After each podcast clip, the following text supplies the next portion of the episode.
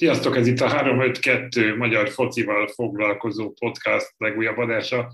Sergőzi András vagyok, és ismét Tokkis Tamással és Nagy Benjaminnal ülünk itt, illetve ül mindenki a maga számítógép előtt, hogy megbeszéljük az elmúlt hét magyar focival foglalkozó, szóval a magyar foci legfontosabb híreit, csak sikerült kikeverednem a mondatból. Ez valószínűleg a nagy meleg hatására van. Sziasztok, fiúk, hogy bírjátok ezt az időjárást? Nagyon nehezen, én már nagyon várom a hidegfrontot, remélem minél hamarabb ideér, és lehetőleg minél kisebb viharokkal, amíg mondjuk haza fogok majd a vickélni innen, de pont, pont az adás felvétel előtt mondtam, hogy itt ahogy beértem Óbudára, hirtelen olyan széllökések jöttek oldalra, hogy már lefújtak az útról. Úgyhogy ez már lehet, hogy a, a, az érkező viharnak a, az előszere, és kellene most már egy frissítő zápor a, az országnak tudjátok, hogy miért van ez, hát a, a sikeres csütörtöki napot követően valahol háborognak valakik, hogy, hogy nyilván Pedig a Köln, is. Köln, Kölnben is történtek érdekes dolgok, felkavaró dolgok, úgyhogy lehet, hogy érkezik ezért a, a hideg meg a, a viharos történet erre felé. Hát lehetséges, de az is lehet, hogy mire ti ezt az adást hallgatjátok, mert nem lesz ekkora forróság, mint volt tegnap Kölnben, ugyanis ugye illetve nem tudom tegnap milyen idő volt könyvben, de a lényeg, hogy a Fehérvár nagy meglepetésre kettő egyre nyert, és ahogy emlékszem, visszaemlékszem a meccsre, hát körülbelül abban a 10 percben volt labdabirtoklási fölényben, vagy abban a 10 percben birtokolta leginkább a labdát a Fehérvár, amikor belőtték azt a két volt, ugye 71 29 százalék volt a labdabirtoklási arány, Mondhatjuk, hogy a Fehérvárnak minden bejött, a körnek pedig semmi, plusz hozzátéve, hogy 70 percig belőle bejátszottak a magyar, magyarok.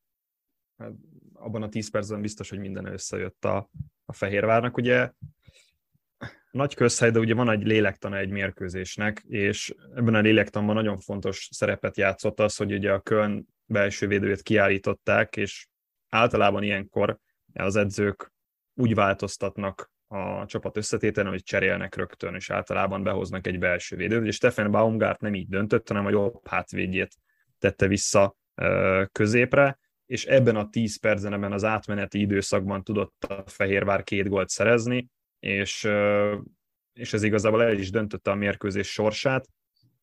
Fogok majd beszélni a, a vészjósló jelekről, meg hogy, meg hogy azért nekem nem teljesen tetszett a Fehérvárnak a, a játék annak ellenére, hogy egyébként nyertek kettőt, és egyébként nagyon más nem is vártam a Fehérvártól Kölnben.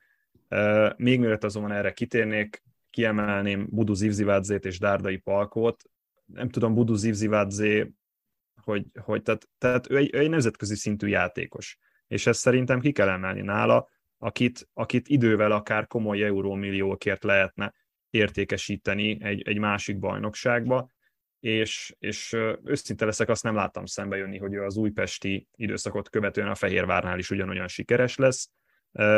Megkapta a lehetőséget, hiszen ugye Kenan Kodró, aki általában a kezdőjátékos megsérült a hétvégén a Ferencváros ellen, és hát így némileg kényszerből, de Budu Zivzevadzénak kellett kezdeni, aki előbb fejelt egy parádés gólt, zseniális megmozdulás volt, egy igazi, egy igazi szörnyeteg a, a büntető területen belül Budu Zivzivadze nagyon érzi ezeket a szituációkat, utána pedig adott egy parádés gólpaszt Dárdai Palkonak, aki pedig egy parádés gólt szerzett, és ez végül győztes, győztes találat volt, és így egy gólos előnyel várhatja a Fehérvári visszavágót a, a videóton.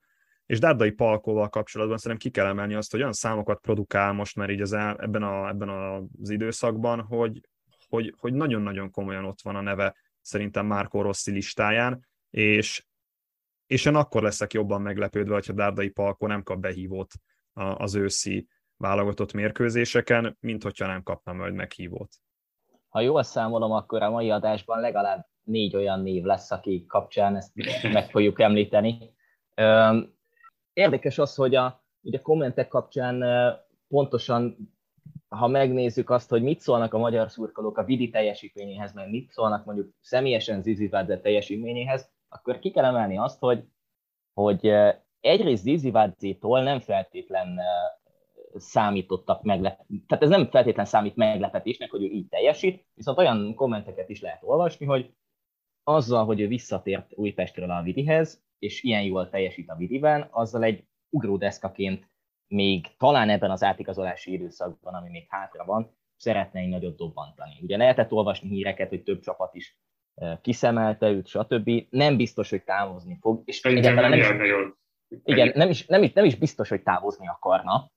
Tehát, hogyha megnézitek, akkor, akkor érdekes lesz a szezon. Már, már felmerült bennem az, hogy vajon Kodróval ez a, ha mind a ketten egészségesek, ez, a, ez az egy meccs, egy játékos beosztás, ez hogy fog működni. De abban az esetben, hogyha itt a visszavágón megőrzi ezt az előnyt a, a vidé, akkor, akkor elképzelhető, hogy a, a heti két meccs ritmusban, itt legalábbis ősszel télen, ezzel semmi gond nem lesz. Tehát lehet, hogy, lehet, hogy nem járna jobban. A másik dolog meg az, hogy olvastam olyan kommenteket, hogy oké, okay, azért győzött a Vidi, mert Mihály Boris német, és akkor egy német csapat ellen nyilván könnyen győzni. Tárdai Palkó azért rúgott gólt, mert ő Németországban nevelkedett, és hogy hú, ez, ez biztos sokat számít a, a teljesítményében. Én Na ezekre, hogy... ezekre a kommentekre mondom azt, hogy, hogy totál vakon vannak az hát emberek. Hát hogyne, igen, igen, igen. igen. Viszont az biztos, megállapíthatjuk, hogy a, a hétvégi Ferencváros elleni 4 0 vereség után nem biztos, hogy számítottunk volna akár csak arra, hogy gólt szerez a Fehérvár Kölnben, pláne nem arra, hogy most kiállítás ide, kiállítás oda, győzelemmel tér haza. Egy, egyébként meg talán az érdekes kérdés, hogy hát gyakorlatilag a második fél végig védekezte a Fehérvár, a belső védőposzton azzal a Larsennel, akinek ez volt az első meccse. Tehát, hogy, hogy mi van itt hátul. Tehát, hogy azt látjuk, hogy elől akár Budó, akár Dárdai egyre jobbak, vagy egyre jobban érzik magukat a helyükön. Hátul a, a Fehérvár vasárnap kapott egy négyest, persze nem zárja ki, hogy a visszavágón is kap egy négyest, tehát hogy nem arról beszélek, hogy most egy csapásra minden megváltozott volna, de azért az mégiscsak jelzésértékű, hogy 45 percet végig támadott a körön, úgyhogy egy kapulelövése volt a második fél időben. Mi történt hátul, hogy láttátok? Szerintem válasszuk ketté a két mérkőzés. Ugye a Ferencváros ellen a, a, a Fehérvár konkrétan kontrából kapta a gólokat. Tehát ez, ez már az előző szezonban sem nagyon volt azért ilyen jó ismertető jele a Fehérvárnak, hogy jól védekezték le a kontratámadásokat, és ugye visszaemlékezünk mondjuk a Paks elleni verességre, ott is az első találat, ugye Varga Barnabás gólja az igazából egy kontratámadásból született. Míg a Köln elleni mérkőzésen a Fehérvár volt eredetileg az alárendeltebb szerepű csapat, várható volt az, hogy védekezésre lesznek berendezkedve, és onnan indítják majd a kontratámadásokat, amiben egyébként meg jó a Fehérvár. És, és ez, ez az, ez az egyik alapvető nagy különbség a két mérkőzés között, hogy sokkal szervezettebben kellett a Fehérvárnak játszani, és talán ebben a Ferencváros elleni pofon is közre játszhatott, sokkal fegyelmezettebben, sokkal koncentráltabban védekeztek, igaz, hogy ők erre is készültek a, a mérkőzésen. Igen, a, az egyik dolog, ami nem tetszett, az az, hogy ugye emberölőnyben volt a Fehérvár, és bár így is még azt mondom, hogy tehát nyilván nagy különbség van a játékosok egyéni kvalitásai között, hát még az edzők tudása, tapasztalata, stb. stb. arról nem is beszélünk meg, hogy eleve milyen kultúrából érkezett a Köln, milyen kultúrából érkezik a, a Fehérvár, de az, hogy a második félidőben lehoz, lehozott egy olyan félidőt a Fehérvár, hogy ember, ember előnyben 1-8 volt a kapurölövések aránya, tehát ez, ez, egy, ez, egy, ez, egy, ez egy borzalmasan rossz statisztika ebből a szempontból, és előrevetíti azt, hogy nagyjából mit várhatunk majd a jövő heti visszavágótól, tehát itt sokkal-sokkal nehezebb dolga lesz szerintem a Fehérvárnak, mert most megcibálták a, a kecske szakállát, hogyha lehet egy ilyen szóviccel élni, mert ugye a kölnieknél a, a kecske a kabala állat. Azt a 10 perces periódust leszámítva, amit egyébként, és meg kell dicsérni a Fehérvárt, tökéletesen lehozott, nagyon jó ütemmel reagálta le azt, hogy, hogy a Köln ott, ott egy ilyen, ilyen blackout van, és ott ki lehet használni ezeket a hibákat, de azt leszámítva igazából nem tudott a Fehérvár olyan hatalmas nyomást tenni a Kölnre, még ember előnyben sem, és még azt mondom, a kontratámadások sem voltak annyira hatékonyak, mint, mint azt mondjuk lehetett várni ettől a Fehérvártól. Brutálisan, brutálisan nehéz lesz a, a visszavágó mérkőzés, és hiába vezetnek kettő egyre, még mindig azt mondom, hogy, hogy én, én simán belelátom a, a visszavágó, hogy a Köln, le, Köln könnyedén fog tovább jutni ebből a párosításból, pont emiatt, hogy a Fehérvár, hogyha nagyon visszaáll a védek, és a védekezésre koncentrál, és nem lesz egy ilyen 10 perces blackoutja a Kölnek, akkor igazából én nem látom azt magam előtt, hogy, hogy képes lenne gold gólokat szerezni a Fehérvár. Még egyszer mondom, tisztelem és becsülöm azt, amit, amit Mikkel Boriszék véghez, véghez vittek Kölnben, de én úgy érzem, hogy ez kevés lesz itthon. Igen, egy picit lehet, hogy ez, a, amit már beszéltünk többször a korábbi adásokban a, a Ferencváros kapcsán, lehet, hogy a, az első meccs, vagy, vagy ugye a Fradi kapcsán párharcokról beszéltünk, nem feltétlen mérvadó vagy reális teljes képet ad. És tényleg benne van az is, és megint remélem, hogy nem fog az történni, ami történt a, a, a Ferencváros Karabak párharc előtt, hogy, hogy akkor innen kötelező tovább jutni a Fehérvárnak, és akkor most ezzel a győzelemmel van egy ilyen helyzeti előny, és, és akkor ezt beleültetik a, a szurkolók fejébe. Ez már önmagában egy olyan dolog, ez a győzelem, akármi is lesz a vége, ez megsüvegelendő, és pláne az előző szezon alapján, meg a, a mostani szezon kezdés alapján nem feltétlenül vártuk ezt a, a Fehérvártól. Hát valóban Hector a németek kapitánya is úgy nyilatkozott a kikkernek, hogy hát az első fél időn vagyunk túl, tehát hogy ezt, ezt, ők is tudják, hogy ennél több kell a második fél időre, mármint a visszavágóra a jövő héten Fehérváron.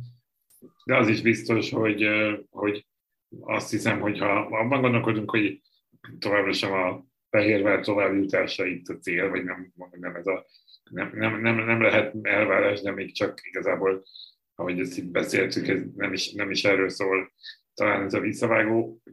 Éppen azért lehet mondani, hogy már ez az este megérte, tehát hogy ilyen érzelmi szempontból ez így fontos lehet akár a későbbiekben is csapatkohézió, stb. Tehát, hogy, hogy, hogy könnyen lehet, hogy ez segíthet azért a csapaton egy ilyen győzelem, még akkor is, ha nincs tovább jutás belőle. De menjünk talán tovább a Ferencvárosra pár szóban, azért beszéljünk arról a meccsről is hiszen hát 4-0 lett a másik selejtező, Ferencváros Semrok Rovers. Ugye az ír bajnokról van szó, mindketten a bajnokok ligája selejtezőből estek ki, csak kicsit, a Freddy kicsit később. És ez a 4-0 ez tulajdonképpen hozta a papírformát, nagyjából az jött ki, aminek ki kell jönni, hogyha a két csapat játékos állományát látjuk, mondhatni, ezt, ez volt a, ez volt a, papírforma. Három csatára állt föl a, a Freddy, amiből ugye három, a három gólt is, illetve talán a negyediket, nem a negyediket Csivics lőtte. Tehát, hogy, tehát, hogy abszolút támadó jelleggel lépett föl. Van-e, lehet-e egy ilyen meccsnek tanulsága? Hát az egyik tanulsága szerintem az, hogy, hogy a Ferencvárossal azért, vagy a Ferencváros kezét azért alaposan fogta Fortuna ebben a, ebben a, ezen a nyáron, mert alapvetően egy elég a lehetőségekhez képest szerintem egy elég könnyű útja lett volna a Ferencvárosnak a, a bajnokok ligája csoportkörig, és még azzal is, hogy kiestek onnan, már itt a bajnokok ligája selejtezőből, azzal is egy olyan ágra került, vagy egy olyan ellenfelet kapott az Európa Liga playoffban, amely azért jóval-jóval szerényebb képességekkel rendelkezik, mind pénzügyi téren, mind nem tudom, koeficiens pontok terén, mind játékosok minősége szempontjából.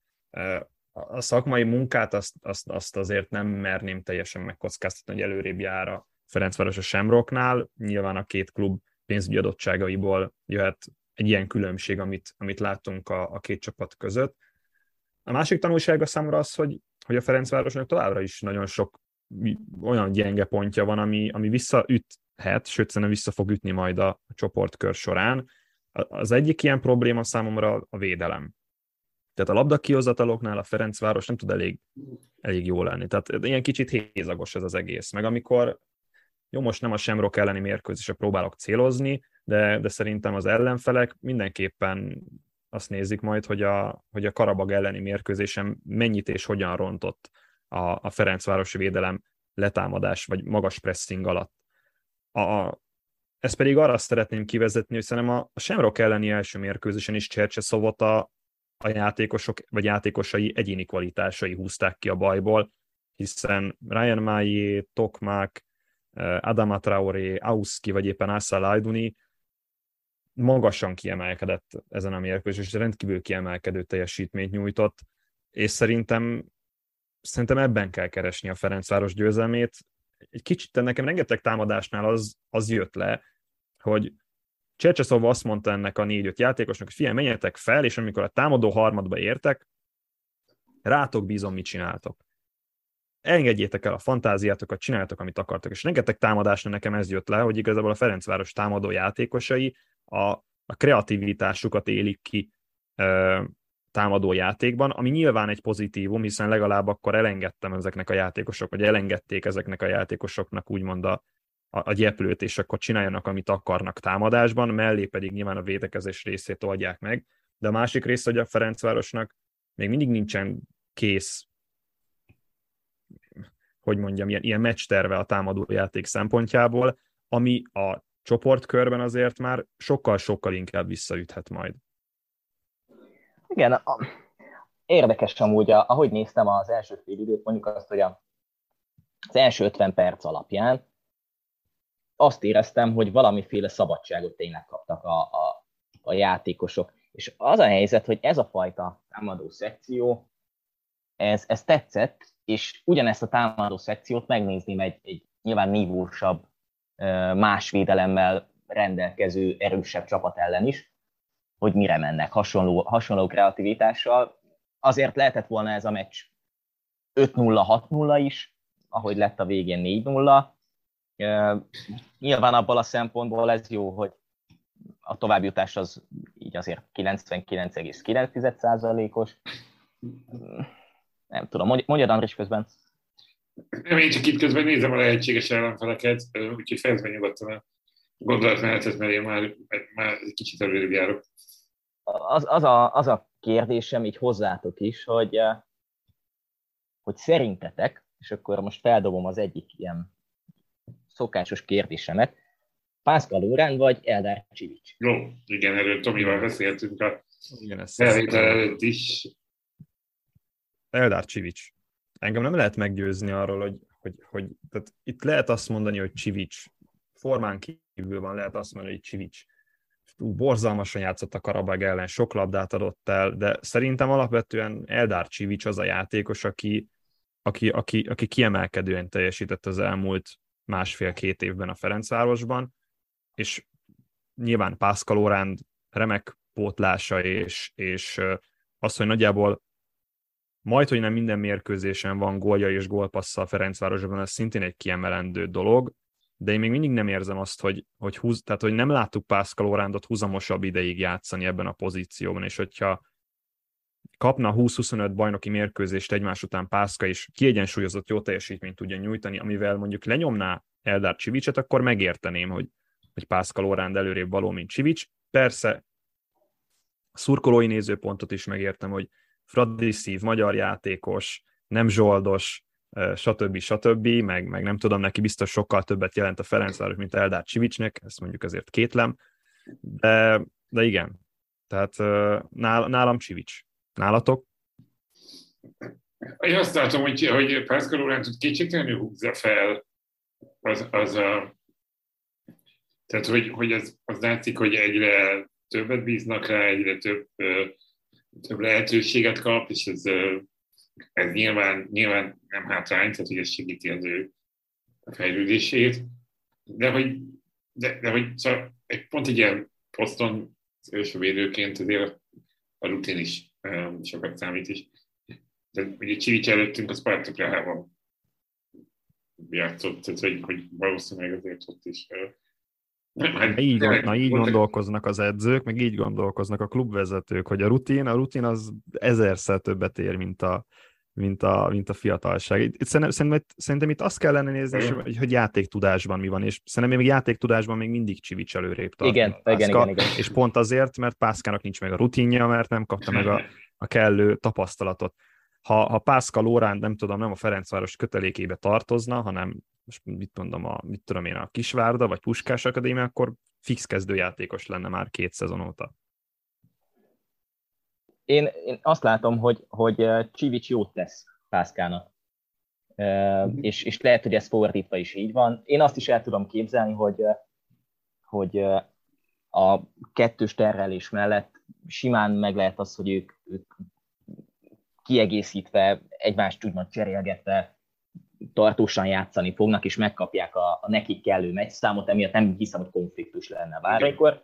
Második kérdés, bedobom, el tudjátok-e képzelni azt, hogy Nagy Zsolt sérülése után az őszi válogatott meccseken a Kerkez Milos Pászkal Ugránt kettős tölti be a, a, hát a Nagy Zsolt helyét, így mondom, nem mondom azt, hogy bal hátvéd helyét, de Nagy Zsoltnak a pozícióját a keretben. Ah, ez is hirtelen ért ez a dolog. Mit mondjunk, egy, mit mondjunk egy tegnapi Hangya Szilveszter Masterclass után? Hát igen, igen, ezért is, ezért is. Ugye a múlt, múltkori adásban beszélgettünk Hangyáról, hogy szintén ő is opció lehet. Szerintem az tök jó, hogy, hogy egyébként egyre többeknél merül ez fel, hogy, hogy, hogy versenyhelyzetet teremtenek a válogatottban ezek a játékosok, és egyébként, hogyha most játékos profilokról próbálunk beszélgetni, akkor azért annyira nem állnak távol egymástól ők.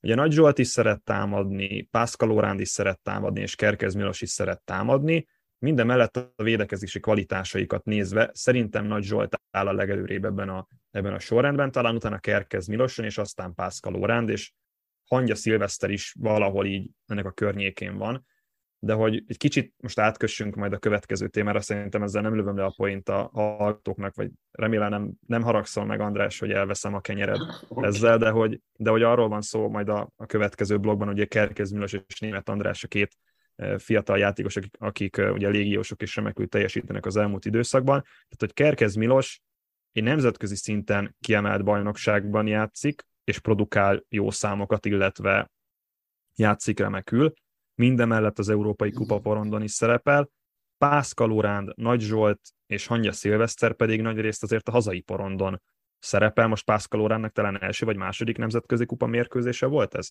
Tehát érdemes ezt is megnézni, hogy amikor egy játékost Márko Rossi be akar hívni, akkor ki, ki hol játszik, ki, ki, ki hol szerzi a tapasztalatot. És nagyon nem mindegy, hogy valaki a Ferencvárosban szerzi a tapasztalatot, a, a Puskás Akadémiában, a Fehérvárban, vagy pedig az Acet Alkmárban, amely a holland élvonal egyik meghatározó csapata, mondhatni top csapata.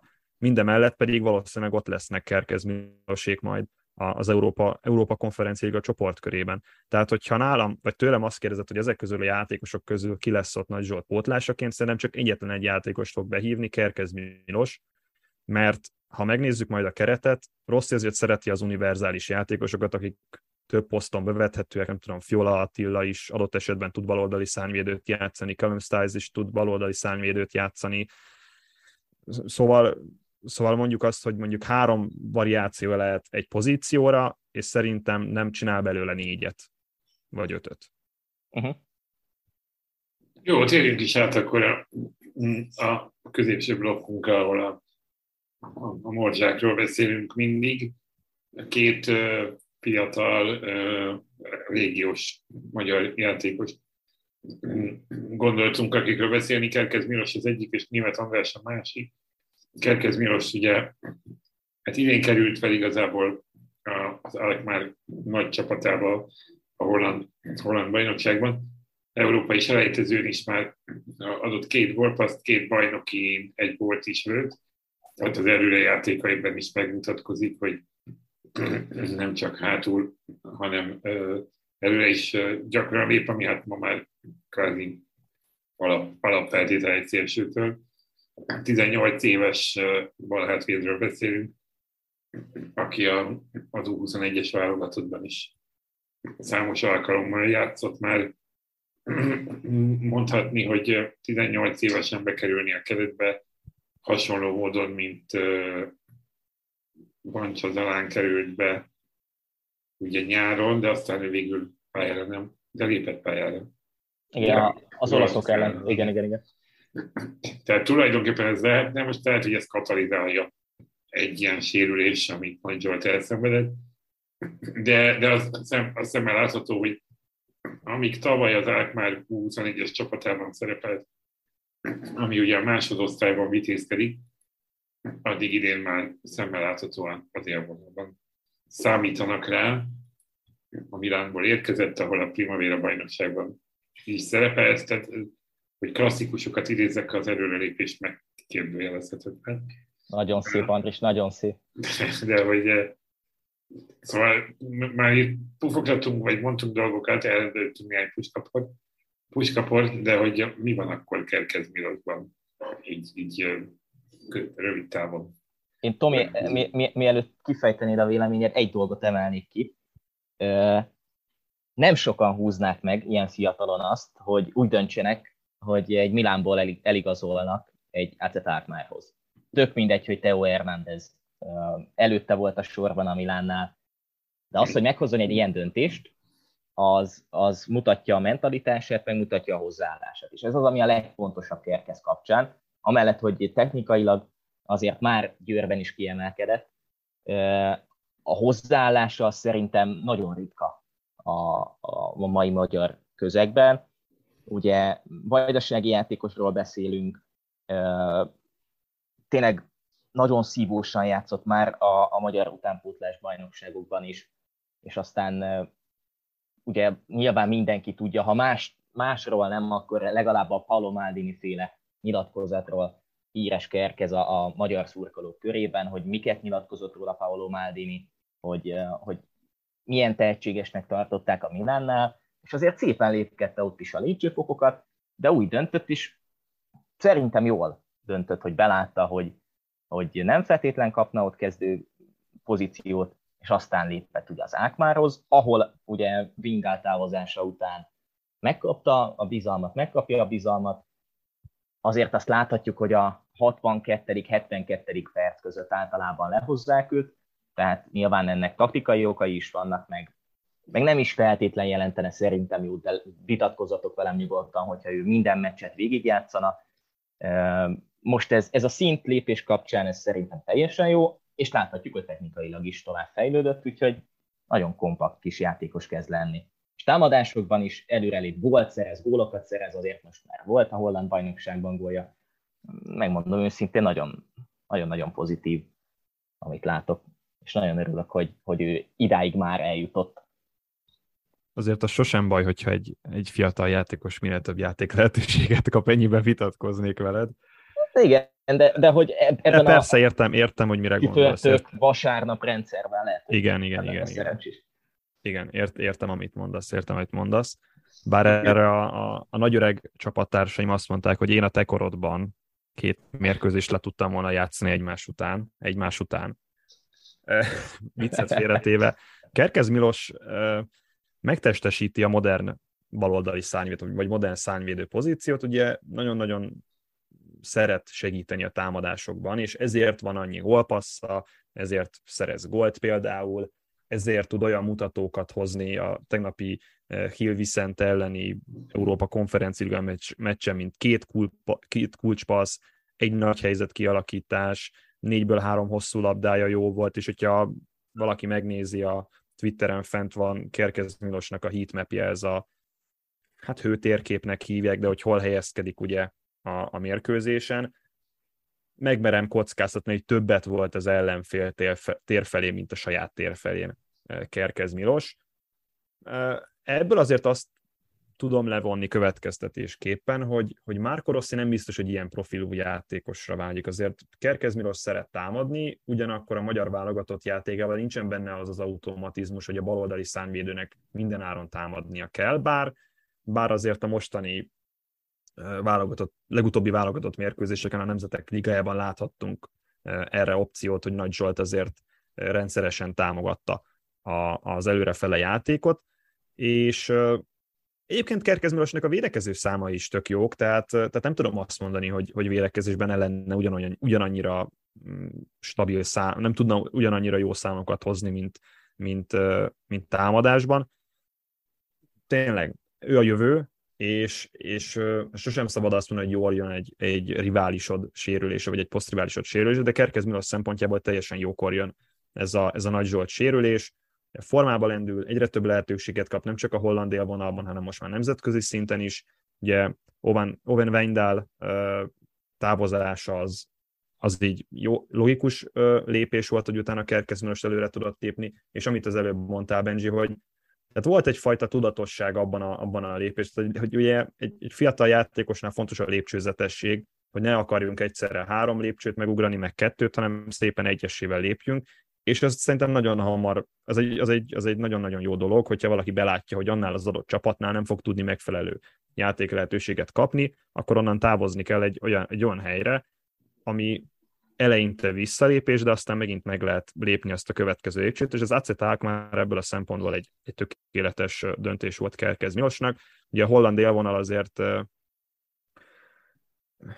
hát lehet azt mondani, egy, egy, egy kicsit ilyen nevelő, nevelő bajnokság, kicsit hasonló, mint a francia liga, hogy azért a, a holland ligából is előszeretettel szipkázzák el a, a topligás csapatok a, a játékosokat, és Kerkez Milos, hogyha, hogyha így folytatja, akkor előbb-utóbb meg lehet az a, a következő lépcsőfok, nem csak a válogatott szereplésre gondolok, hanem akár itt most klubváltásra is.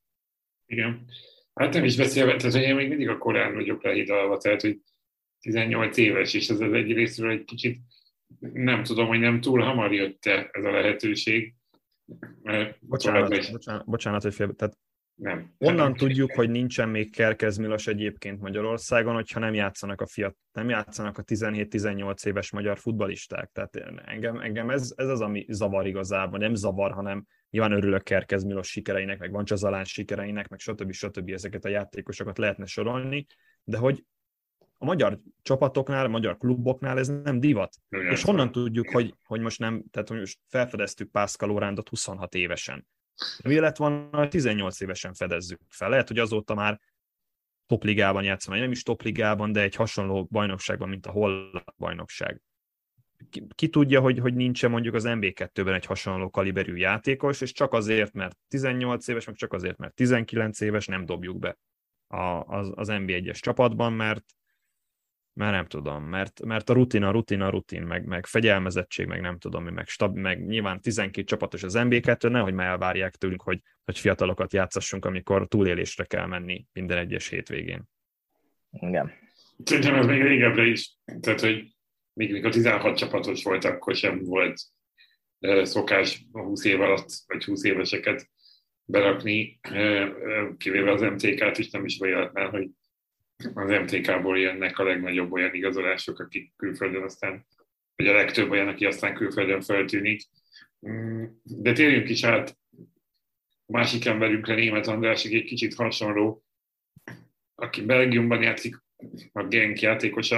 Hát az első gólját lőtte meg a héten Német András a régen elleni idegenbeli mérkőzésen, mondhatni ezt mérföldkőnek már egy ideje ugye ő az, akit mindig emlegetünk akkor, amikor majd Szalai Ádám utódjáról beszélünk, mert nem tudjuk, hogy akkor, mikor Szalai Ádám nem lesz milyen stílusú játékot fog játszani a magyar válogatott, de az biztos, hogy hasonló kvalitású lehet, hasonló testfelépítés, hasonló játékra képes, mint, mint, mint Szalai Ádám. De talán egy kicsit ha azt mondjuk, hogy Alkmaar vagy Genk, akkor talán a Genket sorolnám én legalábbis hátrébb. Ez nem biztos, hogy a két játékos közti különbséget is jelenti, de mik, mik lehetnek a perspektívái német Andrásnak? Most nem csak Szalai Ádám jövőjét tekintve, hanem úgy egyáltalán az ő szereplését a, baj, a, a belga, vagy esetleg később hasonlóan topligával. Ugye az az érdekes, hogy mind a két játékos, akit most itt felsorolunk, tehát Kerkez Milos és Német András, a, a nem túl acélos 21-es válogatottból azért magasan kiemelkedett teljesítmény szempontjából, Német Andrásra rúgott gólok szempontjából. Tehát, tehát két olyan futbalistáról van szó, aki kinőtte az utánpótlás korosztályt, de még azért a felnőtt szintet még azért meg kell szokniuk. A másik, ugye Henk az az egy, az egy tökéletes ugródeszka bármilyen játékosról legyen szó. Ugye a Henk is akár csak a holland bajnokság, a belga bajnokság is egy nevelő széria, vagy nevelő bajnokság, és, és azért rengeteg fiatal tehetség fordul meg. A Henk pedig azért legendás arról, hogy milyen játékosokat nevelt ki, például az elmúlt akár másfél évtizedben, Thibaut Courtois, Kevin De Bruyne, lehetne sorolni még a, a, azokat a top, top játékosokat, akik a, a Henk akadémiájáról kerültek ki. Német Andrással kapcsolatban én, én Szalai Ádámot látom magam előtt, a 2011-12-13-as Szalai Ádámot, aki, a, a Mainzban és a Sákéban futballozott és, és rugdosta a gólokat. Aztán ugye Szalai Ádám találkozott Dárdai Pállal, és, és rájöttek igazából, hogy, hogy, hogy Dárdai Pál rájött, hogy Szalai Ádám mikor tudja a leghasznosabban felhasználni magát a pályán, és megváltozott igazából Szalai Ádám játéka, ez kevésbé mutatkozott meg a gólokban, gólpasszokban, viszont a csapatban betöltött szerepe és a targetman szerepe az, az pedig az, hogy kiemelte a mezőnyből, és még egyszer mondom, hogy, hogy, hogy, hogy nemzetközi szintű játékosról van szó, amikor Szalai Ádámról beszélünk. Német András az upgrade-elt változata lehet Szalai Ádámnak a, a következő években, és egy hosszú távú alternatíváról beszélünk, és most nem megbántva Ádám Martint, vagy az Ádám Martin fanokat, de Ádám Martin valószínűleg rövid távú alternatíva sem lesz majd Szalai Ádám mellett, főleg úgy, hogyha Német András a belga bajnokságban hasonló ütemben fogja a gólokat termelni, mint mondjuk az 21-es válogatottban. És azt se felejtsük el, hogy a Henk egy ugródeszka, tehát adott esetben Német András egy jó szezonnal, még akár nívósabb bajnokságban, nívósabb csapatba is tud majd idővel igazolni. És ugye amit még meg kell említeni Német Andrással kapcsolatban, hogy Cyril Dessers aki az előző szezont a konferenci liga döntős Feyenoordnál töltötte, ugye a Henk játékosa volt, viszont leigazolt őt az olasz élvonalbeli Cremonese, tehát német András posztriválist veszített, úgymond, ezzel előre, előre lépett a ranglétán, ranglétrán, és a hétvégi mérkőzésen ezért kezdett. És ugye jött a gól, ez, ez, pedig, ez, pedig nyilván egy, ez pedig nyilván egy fontos mérföldkő, hogyha azt nézzük, hogy első mérkőzésen kezdesz a belga élvonalban, rögtön góllal tudsz bemutatkozni, ez nyilván egy, egy, egy hatalmas lökést fog adni majd német Andrásnak a, erre a szezonra, és ezért az ő esetében is majd el kell gondolkoznia a válogatott behívón Márko Rosszinak, még akkor is, hogyha jelenleg szerintem Martin előrébb van a, a, a listán. Érdekes, Tomi, hogy itt a, a ranglétra kap, kapcsán majdnem lang létrát mondtál, azért érdekes, mert el akartam mesélni nektek is a kedves hallgatóknak is, hogy általában nem nagyon szoktam álmodni éjszakánként, vagy ha álmodok, akkor általában az nem nagyon szokott megmaradni, viszont valamelyik éjszaka képzeljétek el, az maradt meg, hogy válogatott meccs volt, és Szalai Ádám valamiért középhátvédet játszott, tehát a három védős rendszerben valamiért középhátvédet volt fenn. Nem tudom, hogy ez, ez, ez, ez miért történt így, hogy vajon az álmok tényleg beigazolódnak-e, és, és, és ősszel látjuk-e valamiért őt egy ilyen szerepbe, hát nem valószínű, de, de német Andrást féltem egy picit abból a szempontból most, hogy, vagy nem is, nem is őt féltem, ez hülyeség így mondani, a jelenlegi szituációt féltem. Elmondom, hogy miért féltem. Azért féltem, mert nyilván Szalai Ádám kezdő, hogyha nem sérül meg, vagy nem történik valami ősszel a válogatott meccseken. Lehet, hogy Szalai Ádám ezt a kezdő majd majd jövő évben is. Ki tudja, hogy meddig folytatja a pályafutását, hogy lesz még az ő válogatott karriere, hogy lesz ő formában. Ádám Martin, látjuk, hogy fejlődik. Kíváncsi vagyok tényleg, hogy, hogy vajon az igaz lesz-e, Tomi, amit most mondtál, hogy, hogy Ádám Martin előrébb jár, mint német András a, a válogatott meghívó szempontjából, vagy a játékpercek szempontjából. Szerintem is így van ez. Viszont előbb-utóbb meg kell, vagy eljön az a pillanat, amikor be kell építeni német Andrást, és nem tudom, hogy az a pillanat az akkor jön majd el, amikor Szalai Ádám már nem lesz a válogatott kerettagja, vagy akkor már eljön, amikor még ott lesz a keretben, és adott esetben német András úgymond előzhet, előzheti Ádám Martin, Szalai Ádámot. Mm. Az biztos, én abban biztos vagyok, és ez, ez egy ilyen nem is olyan volt tipp, hogy német András meghívót kap, és szerintem pályára is fog lépni valamelyik nemzetek ligája meccsen ősszel. Néhány percet biztosan fog kapni, pláne ha ilyen formában folytatja.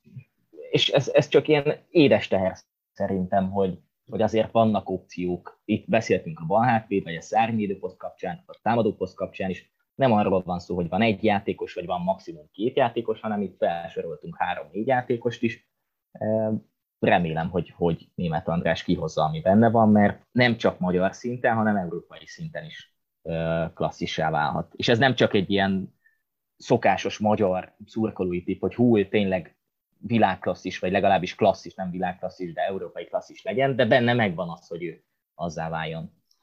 Én azért meglepődnék, ha behívót kapna, mert annyira ez a Szalai Ádám Ádám Martin téma lengi körül ezt a kérdést, amikor ez, ez van terítéken, hogy, hogy szóval én nem tudom, valahogy annyira, ha nem is de teljesen, de azért annyira lehet látni, tükröződni a közvéleményt a Marco Rossi féle csapatépítésben, hogy ez egy, hogy ez egy, ez egy erős húgás volna.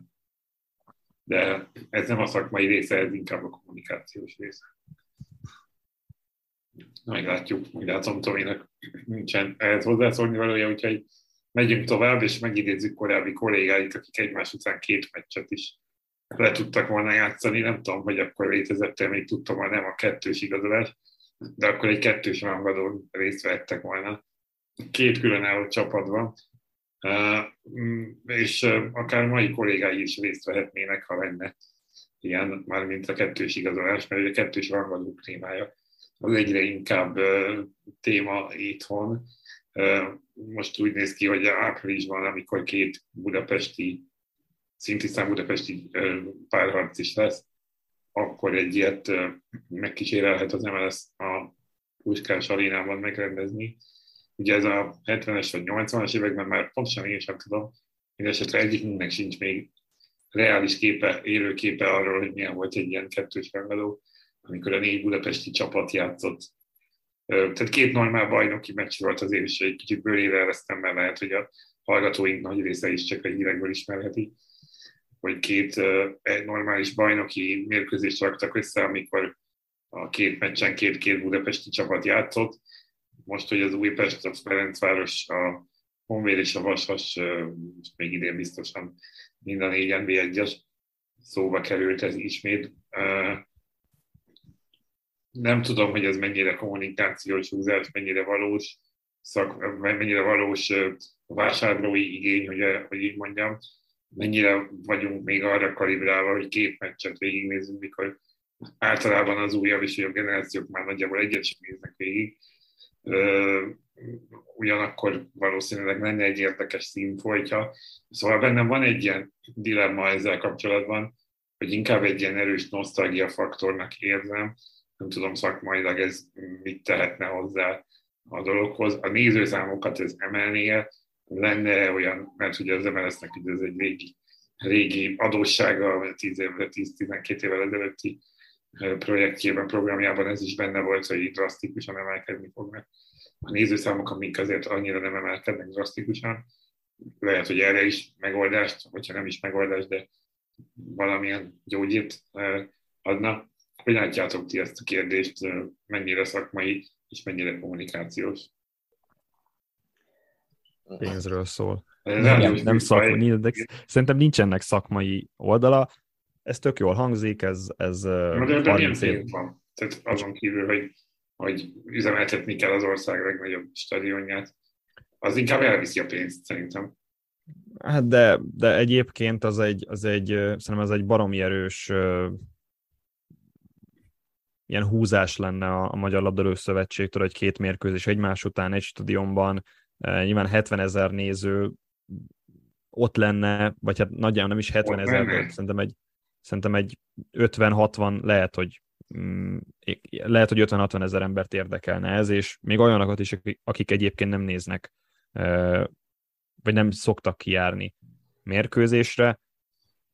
Ugye nyilván ezt, ezt csak Budapesten lehet elképzelni, tehát nagyon más mm, más településen nem. Egyrészt azért nincs annyi nb csapat, másrészt pedig nyilván Budapest a, a mindennek a közepe, nem csak az országnak, hanem hogyha nézzük a sportot, akkor Budapesten sokkal-sokkal több sportklub van, mint, mint bármelyik más hasonló nagyvárosban Magyarországon, bár ugye nincsen hasonló nagyváros, mint, mint Budapest. De mindegy, a lényeg, lényeg szerintem az, hogy ez egy, ez egy tök jó reklám lenne. Talán a régiből visszahoznák, és, és, a, és a mi generációnknak is jutna egy ilyen, viszont én nem látom ezt, hogy, hogy szakmailag előrelépés lenne, nyilván a nézőszámot megdobná szerintem, hiszen főleg a, a, az idősebb generációt azért biztos, hogy érdekelni ez a, ez a, ez a kettős rangadó, de még egyszer, tehát én itt a, én itt a pénzen, meg, meg ezen kívül én nem sok mindent látok bele ebbe a, ebbe a kettős rangadóba hozzáadott értéke nem lesz a mérkőzéseknek, a hangulat jobb lesz, de alapvetően nem tudom, hogy ha, ha ezzel akarják elérni, hogy többen járjanak mérkőzésre, akkor rendezzenek minden héten kettős rangadót, tudom, Kisvárdán vagy, vagy, vagy Mezőkövesden, mert ott biztos megtelne akkor a stadion. Jó, de ez a logisztikai kérdés is, nem? Tehát, hogy, hogy nyilván ezért... Kelet, ke, tehát van, mennyi, jól számolom, négy kelet-magyarországi csapat van? Ja, aha, igaz. Mezőköves, Kisvárda, Debrecen, Ke- Kecskemétet, ha oda vesszük. Hát, az már, az már sajnos kiesik. Igen. Kecskemét akkor már inkább Budapest. Igen, igen, igen. De akár mondjuk ez Nyugat-Magyarország is lehet, bár az, ott meg elég nagy a távolság. Hát, hogyha a Diósgyőr vagy a Nyíregyháza feljutna majd egyszer. egybe, és nem esne ki mondjuk a mezőköves Debrecen Kisvárda, akkor lehetne majd egy, egy, egy kelet-magyarországi kettős rangadót valahol. Középen, valahol a négynek a mértani közepén. Benji, te hogy látod ezt a kérdést? Egy, egy dolog van bennem, hogy a kettős rangadó az azt jelentenie, hogy a, mind a négy csapatnak a szurkolói végignézik mind a két mérkőzés, vagy az, hogy a az első meccs után a két csapat szurkolótábora elhagyja a stadiont, a másik két csapat szurkolótábora pedig érkezik. Szerintem az előbbi. Az lenne a, a normális vagy igen. értelmes megoldás. Igen, mondjuk De valószínűleg a jegyeket ugye egyszer, egy, egyet vennél a két meccsre. Igen. Ebből a szempontból az utóbb, tehát aki, hogyha az, aki az elsőre jött, az valószínűleg elmegy a másodikról, vagy sokan elmennek, de aki az utóbbira jött, az Mondjuk Igen, az... egy órával korábban. Igen. Mondjuk megnézem azt a pillanatot, amikor a négy fővárosi csapat ultrái egy stadionban ücsörögnek egymás mellett. Teljesen mindegy, hogy hogy bontják majd szét a szektorokat. Mm, nem, nem feltétlen tartom ezt, ezt olyan nagyon üdvözítő ötletnek. Nem tudom, hogy milyen gyakoriság, ugye csak tényleg néhány cikk jelent, vagy néhány gondolat jelent meg róla, hogy milyen gyakorisággal szeretnék ezt megtartani. Egyszer-egyszer eltérhet, de nem, nem hiszem én sem, hogy különösebb pozitív hozadéka lenne. Azon kívül, hogy, hogy a, a Magyar Kupa döntőből kiindulva, ahol ugye voltak, ha jól emlékszem, 40 ezeren a Ferencváros Pakson, abból kiindulva lehet, hogy most is tényleg lennének 50 ezeren ezen a kettős rangadón, teljesen mindegy, hogy melyik pillanatában, de, de nem, nem hiszem, hogy ez különösebben hosszú távon jó lenne, e, egyszer jó, tehát ez a, ez a tipikus egyszer, egyszer, egyszer elfér, ennyi, ennyi nagyjából a gondolat. Igen, az elsőnek az újdonság eleje az meg lenne, nyilván idővel kicsit kevés, tehát aki kíváncsi rá, kimegy, megnézi, el kell, hogy teljen ismét pár év ahhoz, hogy, hogy szólhasson akkor át. Minden esetre, ha lesz, akkor nyilván beszélünk még róla, majd tavasszal, mert akkor tervezik esetlegesen. De beszéljünk egyenként mérkőzésekről, mert ugye a hétvégén is rendeznek bajnoki fordulót, illetve augusztus 20-a miatt egy kicsit kicsúszik hétfőig a, a, a, az a, a forduló utolsó találkozója. Az első meccset pedig már nem sokkal felvételünk után kezdik a péntek esti Puskás Akadémia Kecskemét. Ez a forduló nyitó meccse a, a veretlen Kecskemét látogat a Puskás Akadémiához. A Kecskemét továbbra is a szimpatikus kis csapat, hogy szabad ilyen közhelyekkel élnem. A felcsútiak pedig nehéz meccsen vannak túl. Az elmúlt héten ugye Kisvárdán írtak el egy egy-egyes döntetlent, de valószínűleg nem is azokat a meccseket kell megnyerni, hanem az ilyen típusúakat a hazaiakat a Kecskemét ellen. Hát azért szerintem a Kisvárda elleni rangadót megnyerhette volna a Puskás Akadémia, a végén kapták a, a fejes gólt Mesenovic szerezte. A Kecskemét, igen, szimpatikus kis csapat. Azt hittem, azt fogod mondani, hogy a Puskás meg a nem szimpatikus nagy csapat. Ugye a Kecskemét eddigi három mérkőzését elnézve azért nem, nem, nem világverő ellenfeleket kaptak Ugye a Vasassal játszottak egy 0-0-es döntetlent, aztán Debrecenben x-eltek úgy, hogy ott még akár a meccs végén ők is megszerezhették volna a győztes gólt, meg a Debrecen is megszerezhette volna, és ezen jött a mezőkövesd, amely kezes bárány volt ebből a szempontból, mert, mert ha lehetett első győzelmet szerezni a, a Kecskemétnek, az az a mezőkövesd volt, úgyhogy három forduló után még mindig veretlenül állnak, ráadásul két mérkőzésen nem kaptak gólt, és Varga Bence szenzációs védésekkel, sőt egy büntető hárítással vette ki a részét a Kecskemét első idei győzelméből. viszont most jön a legnehezebb feladat a Puskás Akadémia ellen. Viszont azt is el tudom képzelni, hogy a, hogy a Puskás Akadémia támadó játéka akadozni fog pont amiatt, mert a Kecskemét valószínűsíthetően vissza fog állni majd teljes mértékben a saját térfelére, és csak is a kontrajátékra fog játszani, akár csak Debrecenben. Jó helyzet kihasználás kell a puskástól, és, és szerintem a kecskemétet most még nagyobb nyomás alá fogják helyezni, mint eddig bármelyik a, a Kecskemét három eddigi ellenfele közül. Én csak egy gondolatot fűzök hozzá ez az egész meccshez.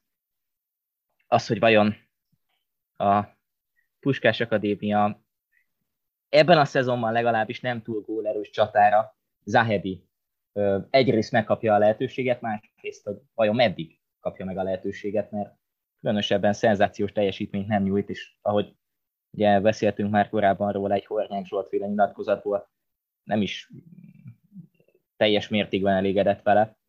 Ugye eddig nulla gól a, a mérlege, könnyen lehet, hogy most már most látunk egy változtatást, és akár Koli, akár Fújics kezdhet kezdőként, vagy ha nem most, akkor, akkor szerintem már a Kecskemét elleni mérkőzés után. Erre kíváncsi vagyok, hogy, hogy Zahedi vajon meddig kezd a puskásban. Mindenesetre az új szegedi igazolás védelem közepén Fejovics az előző meccsen már végig játszott, a mezőköveti rohamoknál azért valószínűleg többre kell számítani a Puskás Akadémia ellen. Azért azt mondom, hogy egy egy egyes tippelhetünk itt.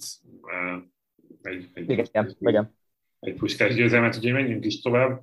Már szombaton délután lesz az Alegerszeg Kisvárda összekapás. Hogy? Igen, vasárnap. Vasárnap, vasárnap igen, bocsánat. Igen. igen, a megszokás. Tehát 20-án nincs mérkőzés, augusztus 20 nemzeti ünnep miatt. 21-én vasárnap pedig Zalaegerszeg Kisvárda, ez az a meccs, amikor azt gondolnánk, hogy Magyarország milyen nagy kiterjedésű. Tehát az első meccset játszák egyébként Zalaegerszegen ebben a fordulóban, hiszen éppen a Ferencváros elleni hazai találkozója maradt el az alaiaknak, Ricardo Moniz egyeztesének. Az Zalaegerszeg pedig akár már az Újpest elleni meccset is megnyerhette volna az előző fordulóban, akkor ugye ott az az előző forduló volt, igen, ember hátrányban játszott elég sokat, és az Újpest a meccs vége felé tudott csak egyenlíteni. Még szebben néz neki ez az Alegerszegi mérleg, ha így lenne, de így sem már rosszul, tehát tulajdonképpen egy győzelem, egy döntetlen eddig a, a mérleg. De a Kisvárda azért várhatóan nehezebb ellenfél lesz, mint az Újpest vagy a Honvéd. Ha csak egy mérkőzést lehet ajánlani a hallgatóknak erről, ebből a fordulóban, ezt ajánlanám az Alegerszeg Kisvárdát, amit egyfajta rangadóként is fel lehet fogni. Ugye két az NB1-es csapatokhoz képest támadóbb, felfogású csapat fog egymásnak feszülni, és és amit eddig az Alegerszektől én láttam személy szerint, az azért biztató, és könnyen elképzelhető, hogy az Alegerszegnek idén nem lesznek eh, kiesési gondjai, és az is elképzelhető, hogy a Kisvárda és az Alegerszeg egymáshoz majd nagyon közel lesz a bajnokság végén a táblázaton.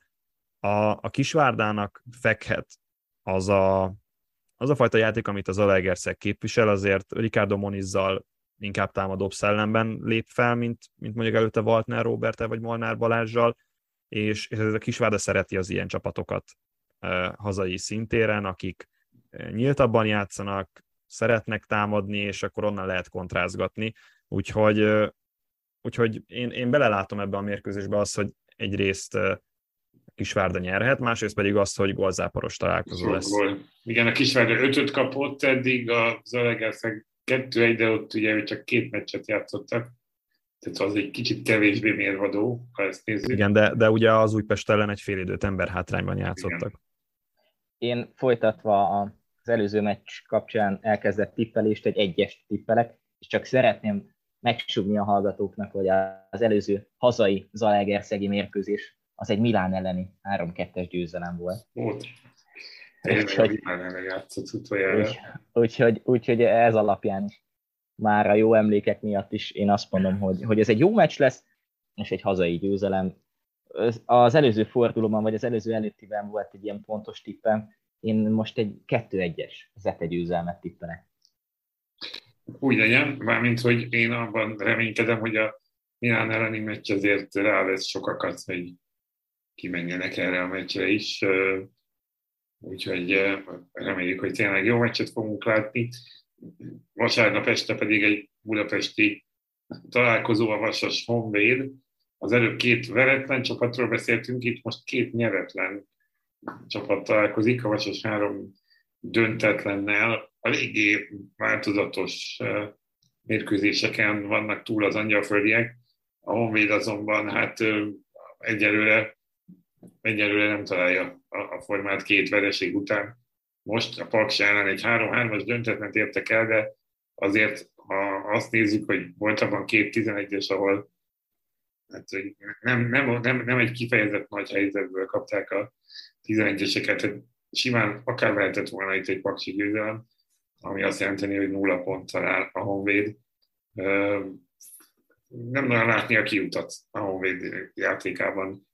Nem, nem, nem, nem, nem, nem nagyon találjuk a, a szavakat a kispestieknél, hogy mi zajlik.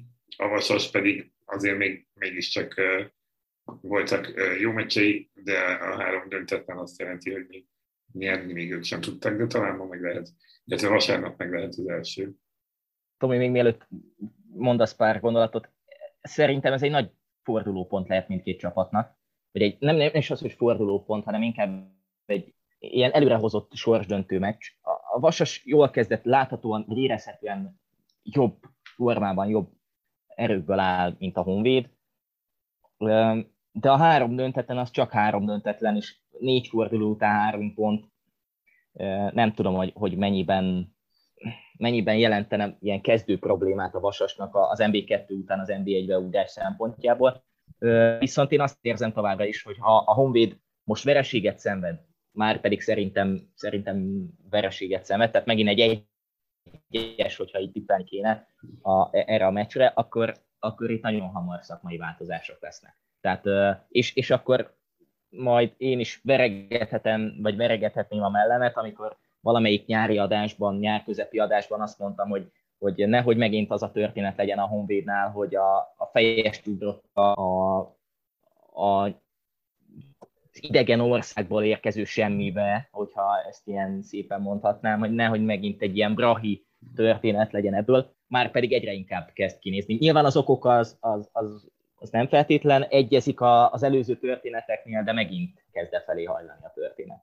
Na most akkor próbálok pozitívan állni a Honvédhoz Benji a monológod után. Szerintem, szerintem ezen a mérkőzésen lesz esélye a Honvédnak a győzelemre, és én ezt azért merem így kijelenteni, mert számomra a Vasas egy csalódás eddig az NBA-ben. Én egy sokkal előremutatóbb játékot vártam tőlük, sokkal bátrabb játékot Kuttor Attillától, illetve a, a, a Vasastól. Én viszont nem azt kapom, amit egyrészt tavaly láttam, meg amit, amit érzésem szerint tudna ez a csapat játszani. Ugye ez a három belső védőre való átállás is ezt mutatja, hogy, hogy itt stabilitásnak kell lenni, meg stabilabb próbál lenni a vasas. Ennek ellenére ugyanott tart, mint hogyha az előző három fordulóban, nem tudom, csak egyszer nyert volna, és mondjuk két veresége van, tehát ugyanúgy három pont állna. A Honvéd pedig azért, azért azt hozzá kell tenni, hogy két gólos előnyről jött, vagy két gólos előnyről előnyt adtak el a Paks ellen, de ennek ellenére volt bennük annyi tartás, hogy ezután is meg tudták szerezni a vezetést. Ez meg nyilván negatív kimenetel volt, hogy a hosszabbításon egy 11-est hozott össze Kerezsi Zalán, aki egyébként pont a harmadik gólt szerezte. Szóval szerintem a, a, a Honvéd megvereti a Vasast, és pont azért, mert a Vasas egy, egy kicsit impotens lett az NB1-ben, és hogyha a Honvéd átengedi a területet, meg a kezdeményezést a Vasasnak, akkor, akkor ezért kontratámadásokból szerintem meg lehet lepni ezt, a, ezt, a, ezt az angyalföldi védelmet. Oké, okay. én nem tudom, én kicsit azért látom esélyesebbnek a Vasast, mert ott, ott inkább csak annyi lehet, hogy benne van a potenciál, de valahogy még nem elég bátrak ahhoz, hogy ezeken a meccseken meglegyenek. Azért a Debrecen ellen is jelentős időben emberhátrányban játszottak, a Debrecen a hazai pályán így se tudta megverni őket. Úgyhogy most, most én tippelek, jó? Az előbb ti tippeltetek, most én inkább azt mondom, hogy nyerni fog a Vasas, de, de meglátjuk ezt vasárnap este, mert hogy hétfő este pedig a mezőköves Debrecen záró mérkőzés fordulóban. A mezőköves is elég halványan szerepel, egy Újpest elleni egy-egy után két vereség, az egyik Kisvárdán, a másik Kecskeméten, tehát végül is mind a kettő idegenben ezt azért tegyük hozzá. Mm, most viszont fogadja a Debrecent a kelet-magyarországi rangadón, akik még szintén ugyanúgy, mint a Vasas, három döntetlennel állnak, tehát nyeretlenül és egyben veretlenül, de a mezőkövesd, hát az ilyen meccseken kellene valamit mutatni ahhoz talán, hogy, hogy, hogy ne a kiesés legyen a, a végeredmény, vagy legalábbis valamennyire elmozduljanak ebből a néhány forduló után már látható állapotból, hogy a mezőkövesd és a Monvéd az, amit nem nagyon látjuk, hogy mi fog történni. Ezzel egyet tudok érteni, ugye a, a Kecskemét bemaradási esélyeit leginkább az tudja megnövelni, hogy a, hogy két Honvéd és a mezőköves minél később kerüljön a formába, vagy, vagy, vagy minél később váltson edzőt, meg, meg szakmai irányt, bár azt tudás lenne állítani, hogy mondjuk mezőkövesben van egyfajta szakmai irány. Um, hát ugye az első hazai mérkőzése lesz Sukka Attila legénységének ez, ezt is azért hozzá kell tenni, és a Debrecen pedig idegenben azért nem szokott remekelni, vagy az előző szezonban nem remekelt idegenben, de a szezon végén az utolsó idegenbeli győzelmét azt pont a mezőköves ellen aratta egy, egy nagyon izgalmas 1 0 mérkőzésen. Én, én most inkább látom azt magam előtt, hogy, hogy mind a két csapat nyeretlen maradt, tehát döntetlen lesz a mérkőzés, és azért, mert a Debrecen helyzet a továbbra is nagyon gyatra, a másik pedig, hogy a mezőkövesnek hiába vannak olyan kvalitásokkal megáldott játékosai, mint Marin Jurina, vagy, vagy, vagy Drazic, vagy, vagy, vagy Molnár Gábor, meg Cseri Tamás, hogyha nem tudnak ezek a játékosok megfelelő szabadságot kapni, vagy legalábbis Jurina nem tud mondjuk megfelelő szabadságot kapni, lásd mondjuk a Ferencvárosnál ugye az Európa Liga mérkőzésen a, a Maillé Tokmak Traoré 3-as, akkor, akkor szerintem sokkal nehezebb dolga lesz a mezőkövesnek idén a bemaradás kivívása szempontjából. Debrecenben pedig igen, a helyzetek kihasználása az, az, most, az most nagy a híles ín. Ez részben jön onnan, hogy azért Zsao Zseneiro nem a legtámadóbb futballt játszotta, sem Kisvárdán, sem Dunaszerdahelyen, és úgy néz ki, sem a Debrecennél, de, de most már kell villanni a, a Debreceneknek, hogyha a szezon előtt kitűzött mondjuk európai kupahelyezést érő ö, célokat szeretnék teljesíteni.